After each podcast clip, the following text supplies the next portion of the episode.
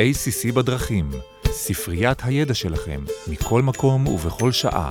תודה שהצטרפתם אלינו ל-ACC בדרכים, סדרת הפודקאסטים של ה-ACC. ACC הוא ארגון היועצים המשפטיים הפנימיים בישראל. אני עורכת דין מירב לשם, והיום אני מארחת את עורך דין ירון לסטרל ועורך דין אופיר קפלן ממשרד שינורוביץ ושות'. ירון כבר רגיל אלינו כפעם שלישית פה, באולפן של קובי קלר, ואופיר כבר מגיע הנה בעיניים עצומות עם שישה פרקים רשומים על שמו. כן, אז אנחנו פה בפרק מסכם של מיני סדרה בנושא חם חם רותח שנמצא כל הזמן בכותרות, העסקת עובדים בחו"ל. יש לנו כאן שני מומחים, ירון הוא שותף במחלקת דיני עבודה במשרד, והוא מייעץ ומייצג בבתי משפט.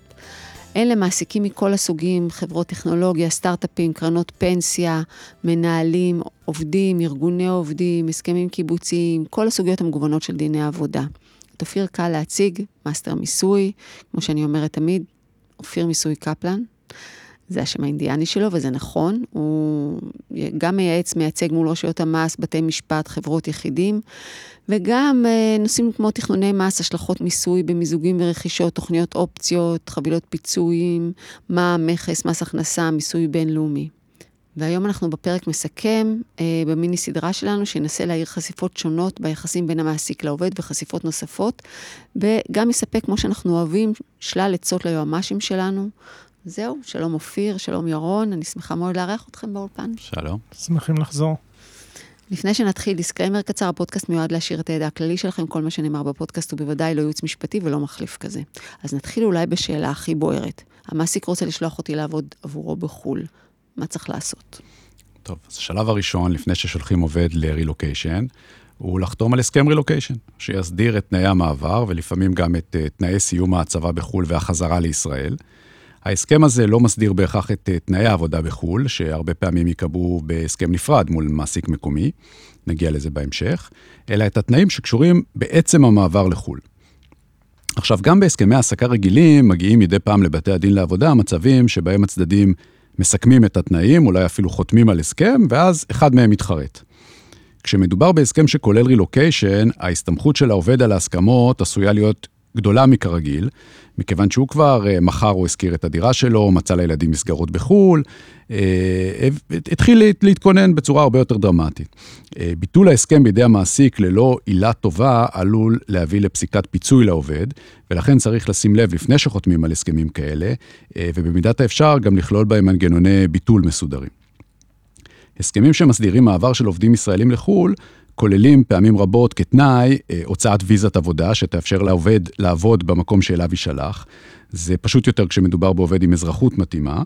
אה, התנאים להוצאת ויזה משתנים ממדינה למדינה, לפעמים גם לפי התעשייה, הגיל של העובד, היבטים נוספים. האפשרות לקבל ויזה צריכה להיות כמובן תנאי לכניסה לתוקף של הסכם העסקה בחו"ל או הסכם הרילוקיישן. נושא נוסף אה, הוא אה, מענק רילוקיישן, שאותו מקובל לתת לעובדים, והוא בדרך כלל סוג של הלוואה שנועדה לכסות את הוצאות המעבר באופן אה, רחב יותר, אוצר יותר, לפי מה שמסכמים, והיא תהפוך למענק אם העובד ישלים פרק זמן מסוים בחו"ל, או פרק זמן בארץ אחרי שהוא ישוב מחו"ל. לאחרונה יצא לי להתקל יותר מפעם אחת במציאות שאתגרה את הסיכום הזה. ברור שאם סיכמנו למשל עם עובד שלאחר שלוש שנים בחו"ל ההלוואה תהפוך למענק, והעובד מיוזמתו יתפטר אחרי שנה, הוא יצטרך להחזיר את ההלוואה או חלק ממנה כמו שסוכם. אבל מה קורה אם העובד מפוטר בידי המעסיק, או מתפטר בנסיבות שיש ויכוח לגביהן? למשל, אה, בגלל הרעה בתנאי העסקה, כוח עליון כמו מגפה עולמית, או בגלל הידרדרות במצב הבריאותי של אותו עובד, אה, כמו שנדון בעניין אה, של יצחק פוגרשי נגד אינטל. האם גם אז הוא צריך להחזיר את הלוואת הרילוקיישן? בניסוח ההסכם צריך לשים לב לכל האפשרויות האלה ולנסות לכסות כמה שיותר אפשרויות ונסיבות. חשוב לי רק אה, להוסיף ולהעיר ביחס למה שירון מסביר, כי נוסח הסכם הרילוקיישן צריך לעבור גם בחינה של יועץ מס כמובן, שכן כמו שהסברתי בפרק הקודם, יש משמעות רבה למועד ולאופן שבו מבצעים את הרילוקיישן. במקרים של עובדים בכירים בעלי תגמול מהותי, ראוי לנסות ולתכנן את המס מראש כמו שצריך. בהקשר זה אנחנו בוחנים לעיתים את מכלול ההכנסות והנכסים של אותו עובד, וכן את השלכות המס במדינת היעד, בשביל לייעץ לו מתי ואיך לבצע את המעבר בדרך הנכונה ביותר. בתחום שינוי התושבות, לכל צעד, כגון רכישת או שכירת דירה בחו"ל, או מעבר בני משפחה, עשוי להיות השלכות על הפוזיציה המיסויית. אם אנחנו מייצגים את המעסיק, אז צריך לבחון מה המשמעות מבחינתו של אופן ביצוע רילוקיישן. אמ, יש גם את הנקודה הזאת, באמת, אמרת, אם העובד מתפטר, אם באמת עושים פיטורי התייעלות, פתאום יש הרבה חברות שזה קורה, אז גם בעצם צריך להכניס גם את האופציה הזאת ב... אני מניח שאת מתכוונת למצב שעובד נשלח לחו"ל, קיבל ויזת עבודה והחברה שלו שם פיטרה אותו, ואז הרבה פעמים הוויזה מותנית בכך שהוא יעבוד. ואם הוא לא יעבוד, הוא בעצם לא יכול להישאר במדינה הזאת, למרות שהוא כבר התחייב, והילדים בבית ספר, ויש לו דירה שכורה, אז נכון, גם לזה צריך לתת את הדעת. אז אה, אחרי שהעובד חתם על הסכם רילוקיישן, הוא קיבל ויזת עבודה, ארז את החפצים, נחת בחו"ל. מה היו תנאי ההעסקה שלו? למה צריך לשים לב במיוחד? אז אה, כאמור, אה, ככלל דיני עבודה הם טריטוריאליים.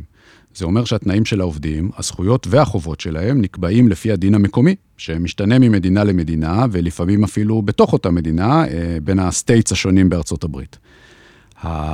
שוני בדינים רלוונטי לזכויות כמו שכר מינימום, מועדי תשלום שכר, שעות עבודה ומנוחה, שעות נוספות, הפרשות לפנסיה, פיצויי פיטורים, ביטוח רפואי, תאונות עבודה, ביטוח לאומי, בעצם בכל ההיבטים. השוני בדינים בין מדינות שונות רלוונטי לעניינים נוספים שעשויים לעניין את המעסיק. כמו למשל, מה דינה של תניית אי-תחרות במדינה בה נמצא העובד? האם חוקי להכניס אותה בהסכם? האם אפשר לאכוף אותה? אנחנו יודעים למשל שבארצות הברית יש בימים האלה מהלך שמתגבש להטיל איסור כמעט מוחלט ברמה הפדרלית על uh, הסכמי או תניות אי תחרות בהסכמים עם עובדים. אם המהלך הזה יקרום עור וגידים, uh, בשלב הזה הוגשו עשרות אלפי התנגדויות לטיוטת התקנות שפרסמה שם אה, נציבות הסחר הפדרלי, ה-Federal Trade of Commission, ה-FTC, יהיה אסור לכלול בהסכמי העסקה של עובדים בארצות הברית תניות אי תחרות, ויהיה צורך למחוק אותם מהסכמים קיימים. זה בהחלט יכול להיות שיקול של מעסיק בשאלה אם הוא מוכן להעסיק עובד בארצות הברית, בידיעה שאותו עובד עלול מחר לעבור בבוקר למתחרה עם הסודות המסחריים שאליהם הוא נחשף. כמובן שגם היום, עוד לפני שנכנסו לתוקף התקנות החדשות של ה-FTC, אם ייכנסו, יש הבדלים משמעותיים בעניין היכולת לאכוף הוראות אי-תחרות בהסכמי העסקה בארצות הברית בין המדינות השונות שם, וכדאי להכיר את ההבדלים ככל שהם מתכוונים להעסיק עובדים בארצות הברית. נושא רלוונטי נוסף בעולמות תוכן דומים הוא מה רמת ההגנה על קניין רוחני באותה מדינה בה יוצב העובד. האם ההמצאה שעובד היה מעורב בפיתוחה מזכה אותו בתמלוגים? האם היא שייכת באופן אוטומטי למעסיק או שיש צורך לקבוע הוראות מסוימות בחוזה העסקה? אה, נושאים נוספים זה איזה, אילו כללי רגולציה נוספים חלים. למשל, מה ההשלכות אה, של כללי הגנת הפרטיות כמו GDPR שחל באיחוד האירופי. יש גם השלכות ברמה הקיבוצית. בישראל למשל, התארגנות קיבוצית בחברות הייטק היא נדירה ביותר. זה פשוט לא מקובל. במדינות אירופה רבות זה כמעט אוטומטי. מעסיק שיפתח סניף בגרמניה או בהולנד יצטרך לקחת בחשבון שיש סיכוי לא מבוטל שהוא יצטרך להתמודד עם ארגון עובדים. מעבר לכך, יש כמובן אה, לתת את הדעת גם לעניינים אה, קלאסיים של דיני עבודה. כמו מה קובע הדין המקומי לגבי הכללים שבישראל קבועים בחוק עבודת נשים. מה הזכויות של עובדת שנכנסת להיריון בחו"ל או יולדת בחו"ל. יש מדינות שבהן אין חופשת לידה סטטוטורית. במדינות אחרות יש זכות סטטוטורית ארוכה משמעותית מבישראל. צריך לבדוק כמה קשה להיפרד מעובד שחל עליו דין שאינו דין ישראלי. רובנו יודעים למשל שבארצות הברית אין בדרך כלל צורך בשימוע לפני פיטורים, והכלל באופן עקרוני הוא employment at will. אבל כמובן שגם שם יש איסור אפליה ועילות שבגינן אסור לפטר.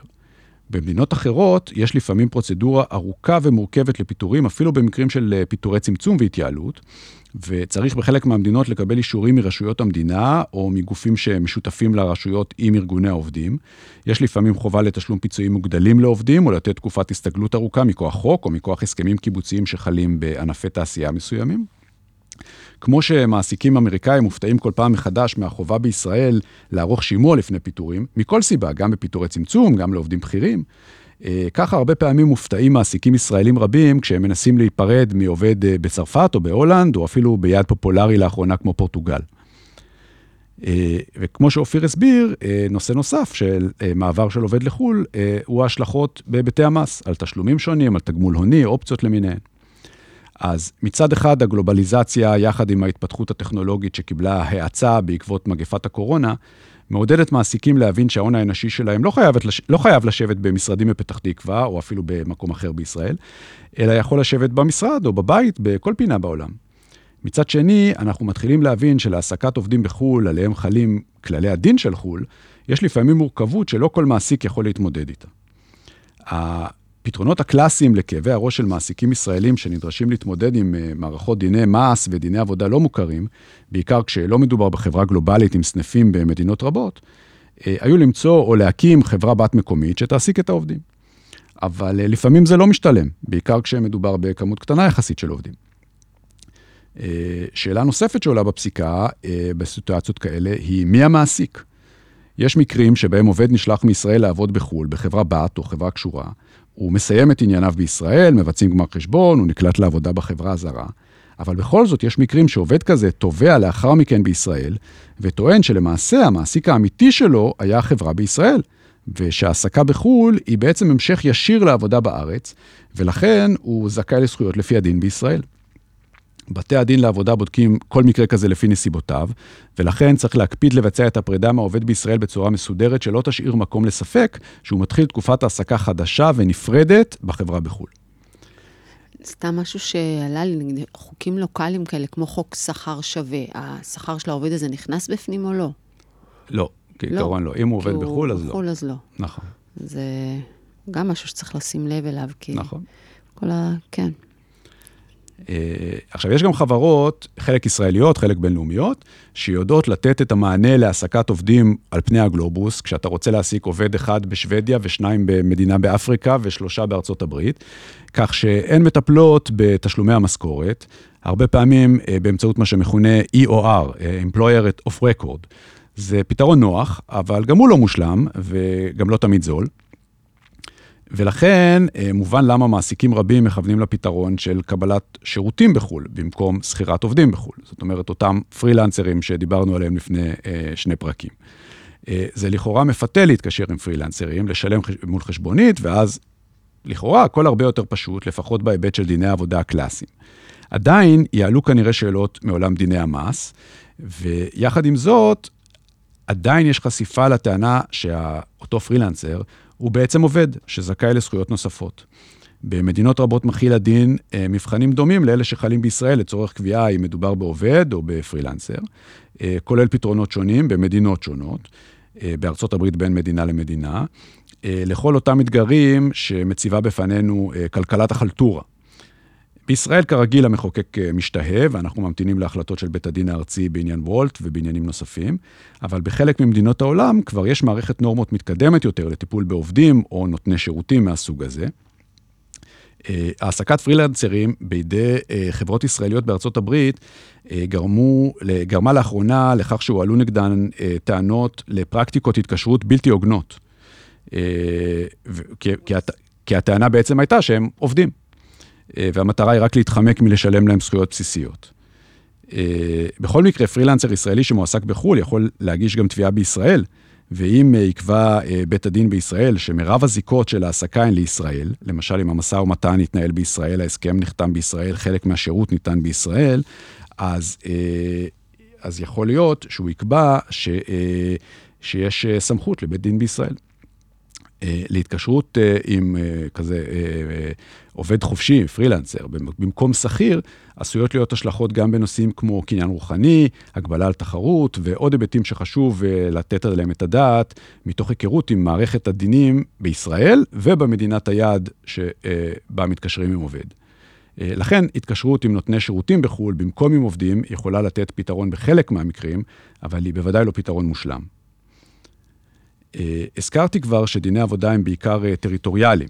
למרות זאת, אה, חשיפה נוספת שעלתה בפסיקות של אה, בתי הדין לעבודה בישראל, היא במקרים של אה, טענה של עובד שעובד בחו"ל, למשל בחברה בת או אחות של החברה הישראלית שבה עבד לפני כן, שמסיבות שקשורות בתקנת הציבור, צריך להכיל עליו את הדין הישראלי. כלומר, אם עובד יביא בפני בית הדין בישראל ראיות שהוא עסק בחו"ל לפי דין מקומי אה, נכשל או מקפח בצורה קיצונית, עלול בית הדין בישראל לשקול להכיל את הוראות דיני עבודה הישראלים מכוח תקנת הציבור. יש שורה של פסקי דין בעניין הזה. היו עובדים ישראלים שהעלו טענות כאלה על דין מקומי מקפח, אפילו כשהועסקו במדינות מערביות כמו גרמניה, ואז כמובן בית הדין פחות נטה לקבל את זה. ואז, והיה ספקן מאוד, ולכן בית הדין הארצי לעבודה קבע בעצם שהחלה של נורמות ממשפט העבודה הישראלי על חוזה עבודה שעליו חל בדרך כלל הדין הזר, מכוח תקנת הציבור, הוא מעשה חריג, אשר נועד לבטל או להקטין עיוותים בולטים בחוזה העבודה, על פי נורמות מקובלות במדינות בנות תרבות. יחד עם זאת, אם שולחים עובד לעבוד במדינה בזכויות העובדים הבסיסיות אה, שקיימות במדינות בנות תרבות לא קיימות, בעיקר מדינות עולם שלישי למיניהן, צריך לקחת בחשבון שיש סיכון שבית הדין הישראלי יחליט להכיל על העסקת אותו עובד נורמות ממשפט העבודה הישראלי. וואו. כן. המון דברים אה, שדיברנו עליהם. אה, יש עוד דברים שככה כדאי לשים לב אליהם? כן, ראשית חשוב לי להעיר ביחס למה שירון אמר, בנוגע לנקודה של העסקה באמצעות EOR, זו סוגיה שירון ואני נתקלנו בה לאחרונה. יכולים להרחיב על זה מקרים. קצת. כן, חברות שונות, מתוך שיקולי נוחות, משתמשים בשירות של צד שלישי בכל הנוגע להעסקת העובד, ולמעשה העובד מתקשר עם איזושהי חברה שנותנת שירות, והיא זאת שאחראית ל... להעברת המשכורת, לכל הניכויים שצריך, להפרשות, לתשלום המס. אבל היא חברה שקופה. זאת אומרת, עדיין יחסי... אה, אז זהו, שירון ירחיב לגבי אולי צד של הדיני עבודה, בצד של המס זה מעורר כל מיני שאלות, ושהתשובות אליהן תלויות כמובן במקום ההעסקה, כי כל מדינה יש לה את הכללים שלה. אה, יש מדינות שלא יראו בכלי הזה בכלל משהו לגיטימי, יש מדינות שאולי זה לגיטימי, אבל עדיין יש כל מיני חשיפות שקשורות בהאם הגוף הזה מותר לו לשלם מיסים במקום המעסיק האמיתי, כי הוא לא, הוא לא בדיוק המעסיק האמיתי. אה, לשלם את ההפרשות, או שאולי העובד צריך לעשות את זה, אולי המעסיק המקורי, זה מעורר כל מיני שאלות שצריכות לא... להיבחן בהתאם ל... זה נשמע לי לא מפשט, זה נשמע לי מוסיף מורכבות. לא, זה, זה מעלה שאלות, אה, יש גם, גם ברמה הפרקטית, כי לכאורה אותו EOR הוא המעסיק, הוא רשום כמעסיק בהסכם, ומצד שני, הוא לא באמת מפקח ומנהל את, את אותו עובד. ולכן בהסכם איתו קובעים כל מיני סמכויות למי שבאמת משתמש בשירותים של העובד, אה, וזה יוצר הרבה פעמים אה, קשיים. זה כן מקל כשיש עובדים ספורדיים כאלה שמפוזרים בכל העולם והמעסיק לא יכול אה, להחזיק חברה בת בכל מקום בעולם, אבל יש עם זה קשיים שצריך להתחשב בהם גם. אתגרים, אתגרים. אתגרים. נכון. עכשיו, יש כבר כמה עשרות שנים פסיקות של בתי הדין לעבודה בישראל בסוגיות שקשורות ברילוקיישן והתקשרות עם עובדים במדינות זרות. אה, בדרך כלל הדין שיחול הוא הדין המקומי, במדינה שבה העובד אה, יעבוד בפועל. ולכן אפשר לחשוב, לכאורה, שאם נקבל ייעוץ מתאים מעורך דין מקומי, במדינה שבה העובד יהיה עסק, אה, אפשר יהיה לדעת בקלות יחסית מה הדין שיחול על אותו עובד ישראלי שהעתיק את מגוריו לקפריסין או לניו יורק. אבל אה, מי שמאתגר את המערכת עוד יותר בשנים האחרונות, הם הנוודים הדיגיטליים. אה, יש היום לא מעט חברות שמאפשרות לעובדים שלהם לעבוד פרק זמן מסוים, חודש או חודשיים בשנה, אה, מחו"ל, כמדיניות, כל פעם ממדינה אחרת. הסדר כזה לא מנתק כנראה את תכולת הדינים בישראל, לא דיני העבודה ולא דיני המס. יש תופעה נדירה יותר, אבל כבר לא כל כך שולית, של נוודים דיגיטליים אמיתיים. התופעה הזאת מתרחבת בשנים האחרונות, ואלה בעצם עובדים שבמשך תקופה של כמה שנים או יותר, מדלגים כל כמה חודשים ממדינה למדינה. הם מטיילים ועובדים. שלושה חודשים בבולגריה, ואחר כך חודשיים בספרד, ואז חצי שנה בתאילנד. עובדים כאלה כמעט בלתי אפשרי להעסיק כשכירים. זה מאתגר את המערכות בצורה שתביא אה, כמעט בהכרח לתקלות. אצלם הפתרון הנכון יותר יהיה כנראה התקשרות כקבלנים או פרילנסרים. יש אה, עוד אה, עצות או דברים שצריך לשים לב אליהם? חשיפות? כן, יש אה, חשיפת מס אה, מאוד חשובה למעסיקים, והיא השאלה של היווצרות מוסד קבע ברגע שמחזיקים עובדים של מעסיק ישראלי מחוץ לגבולות ישראל. אני אזכיר שהמונח מוסד קבע לא, לא מוגדר בפקודת מס הכנסה, אלא מוגדר באמנות המס הבינלאומיות וגם בהוראות הפרשנות של רשויות המס. ההגדרה הקלאסית מבוססת על מקום עסקים קבוע שבו מתנהלים עסקי המיזם, למשל משרד או סניף, אבל גם החזקת עובדים שעובדים מבית מלון או ממקום מגורים קבוע בחו"ל גם יכולה לעורר שאלות של מוסד קבע. זה תלוי גם בתקופת הזמן שבה נמצאים העובדים בחו"ל. לכן החזקת עובדים במדינה אחרת לתקופה של כמה חודשים ואילך, מעוררת בדרך כלל שאלה של יצירת מוסד קבע, וצריך לבחון אותה גם לפי הדין המקומי הזר. זה תלוי מאוד בסמכויות ובהגדרות התפקיד של אותם עובדי חו"ל, ולכן כדאי לשים לב לנושא כבר בעת ניסוח הסכם הרילוקיישן או אסיינמנט. יש גם חברות שנוהגות להחליף את הצוותים פעם בכמה שבועות, לעומת חברות אחרות ששולחות עובדים קבועים לבצע את העבודה בחו"ל, כל מקרה לגופו. בעידן הדיגיטלי של היום, השאלות של קביעת מוסד קבע או לא, הפכו אפילו מורכבות יותר, שכן קשה יותר לקבוע את מיקום הפקת ההכנסה במרחב הווירטואלי. מדינה עשויה לטעון לקיומה של חבות מס בתחומה גם ללא נוכחות פיזית, אלא על סמך נוכחות דיגיטלית בלבד, כגון אה, שרת או אתר הפונה לאוכלוסייה המקומית. לכן חשוב מאוד שהחברה המעסיקה תבחן היטב בטרם תשלח עובדים למדינה אחרת, אם העובדים עשויים ליצור לה מוסד של קבע ומה ההשלכות. נציין כי ישנן אה, סוגי פעילויות שעובד ישראלי יכול לבצע בחו"ל, מבלי שייצרו למעסיק אה, מוסד קבע זר. אה, אם ננסה לסכם בהקשר של היבטי המס של הרילוקיישן, אני מציע שיועץ מס מומחה יבחן את כל הסוגיות הרלוונטיות שהזכרנו בשלושת הפרקים שלנו. למשל, הסעיפים שנוגעים לניכוי המס במקור בהסכם הרילוקיישן ותשלום השכר, ההטבות וההפרשות השונות לעובד. אה, נקודה שנייה היא הסכמות והתנאים הנוגעים להענקת אופציות ומניות לעובדים, וההשלכות של הרילוקיישן לגביהם. נקודה נוספת היא השלכות המס החלות על המעסיק והעובד במדינת היעד.